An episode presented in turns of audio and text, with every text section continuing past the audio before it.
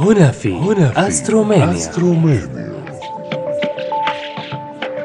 الفضاء عالم مظلم مليء بالأسرار الغامضة والمعلومات اللامحدودة. سوف نستحث معكم بعضا من ضياء نجومه وشعاع أفلاكه مستعينين بعلوم الفلك وآخر أبحاث الفضاء. أبحروا معنا واستمتعوا في الفضاء. في هذا الجزء العظيم المدهش من الكون.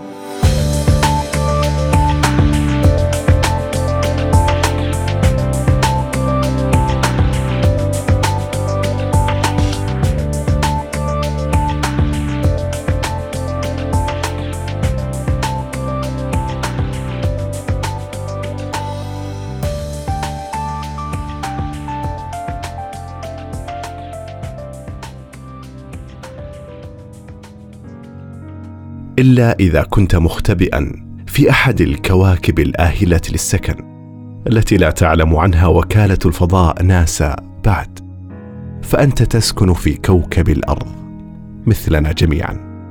ولكن سوف يبهرك أن تعلم أن كوكبنا المحبوب هو حبة رمل في الفضاء غير المتناهي.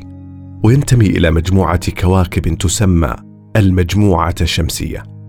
وهو النظام الكوكبي الذي يتكون من الشمس وجميع ما يدور حولها من أجرام بما في ذلك الأرض ورفيقاتها الكواكب السبعة الأخرى. سنعرف معا اليوم ما الذي يميز كل كوكب منها وأيهما الأكثر غلبة في الحجم والقرب من أم المجموعة الكريمة بضوئها الشمس. وأول كوكب نتناوله بالحديث معكم هو عطارد الطفل المدلل يبعد عنا مسافة 77 مليون كيلو متر الأقرب لنا من الكواكب وهو الكوكب الرابع. أصغر كواكب مجموعتنا الشمسية وأقربها إلى الشمس وهو كوكب صخري لا توجد له أقمار طبيعية.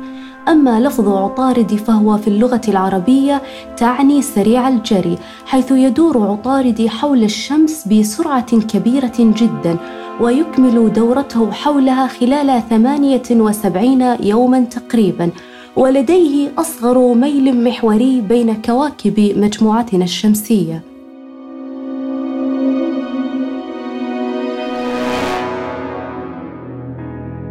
الكوكب الثاني. كوكب الزهرة.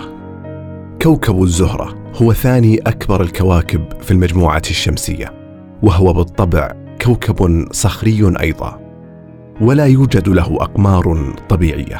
أما لفظ الزهرة فتعني البياض النير وهو ما يجعله ساطعا بنسبة كبيرة وذلك لانعكاس ضوء الشمس عليه بسبب كثافة الغلاف الجوي كما يطلق عليه اسم فينوس نسبة إلى إله الجمال قديما. موطن عيشنا أرضنا المعمورة.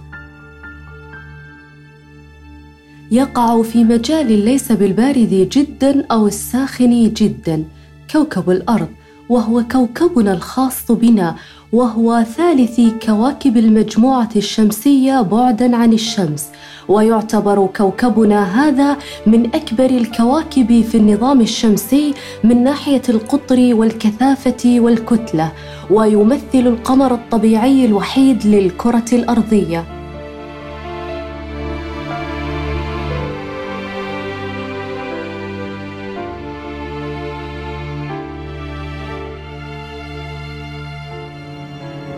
الكوكب الرابع كوكب المريخ. ويطلق عليه لفظ الكوكب الأحمر وهو رابع كواكب المجموعة الشمسية بعدا عن الشمس. هو كوكب صخري أيضا. أما اسم المريخ فهو مشتق من لفظة أمرخ والتي تعني البقعة الحمراء حيث يميل لون سطحه وجوه إلى الحمرة أو الإحمرار. وذلك بسبب وجود كمية كبيرة. من غبار أكسيد الحديد الثلاثي. لهذا الكوكب قمرين معروفين هما فوبوس وديموس. ويعتقد أن هذين القمرين كانا كويكبات تم اجتذابها إلى مدار المريخ ذات يوم.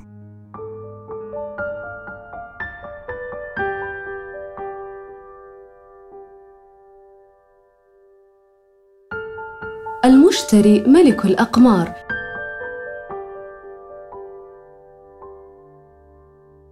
بالكاد اقتربنا من هذا الكوكب ولا يمكننا تحمل حرارته وهو كوكب غازي. خامس كواكب المجموعة الشمسية في ترتيب بعده عن الشمس ويعد أضخم كواكب مجموعتنا الشمسية على الإطلاق وسمي بالمشتري لأنه يستشري في سيره ودورانه دون فتور أو لجوج أو حتى انكسار. يملك كوكب المشتري أكبر عدد من الأقمار الطبيعية ذات المدارات المستقرة حيث يبلغ عدد هذه الكواكب ما بين حوالي 67 إلى 79 قمرا مؤكدة الوجود. وذلك أهم ما يميزه عن بقية كواكب المجموعة الشمسية كلها.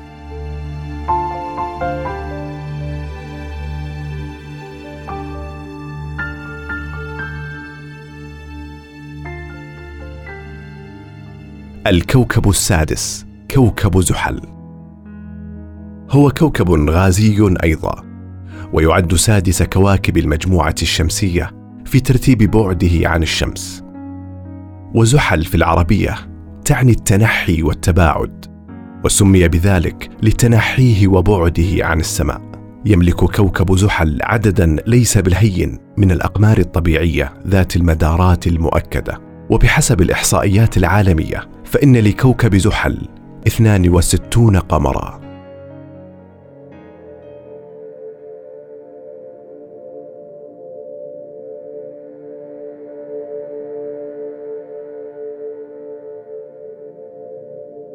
إذا كنت لست من معجبين فصل الصيف فسيبهرك هذا الكوكب الذي تغمره الثلوج أورانوس وهو كوكب غازي ثلجي. سابع كواكب المجموعة الشمسية في ترتيب بعده عن الشمس وسمي بذلك نسبة إلى إله أورانس عند الرومان. كوكب أورانس هو أبرد كواكب مجموعتنا الشمسية على الإطلاق وهو ثالث كواكب مجموعتنا الشمسية من حيث عدد الأقمار الطبيعية حيث يمتلك أورانوس سبعة وعشرون قمرا طبيعيا.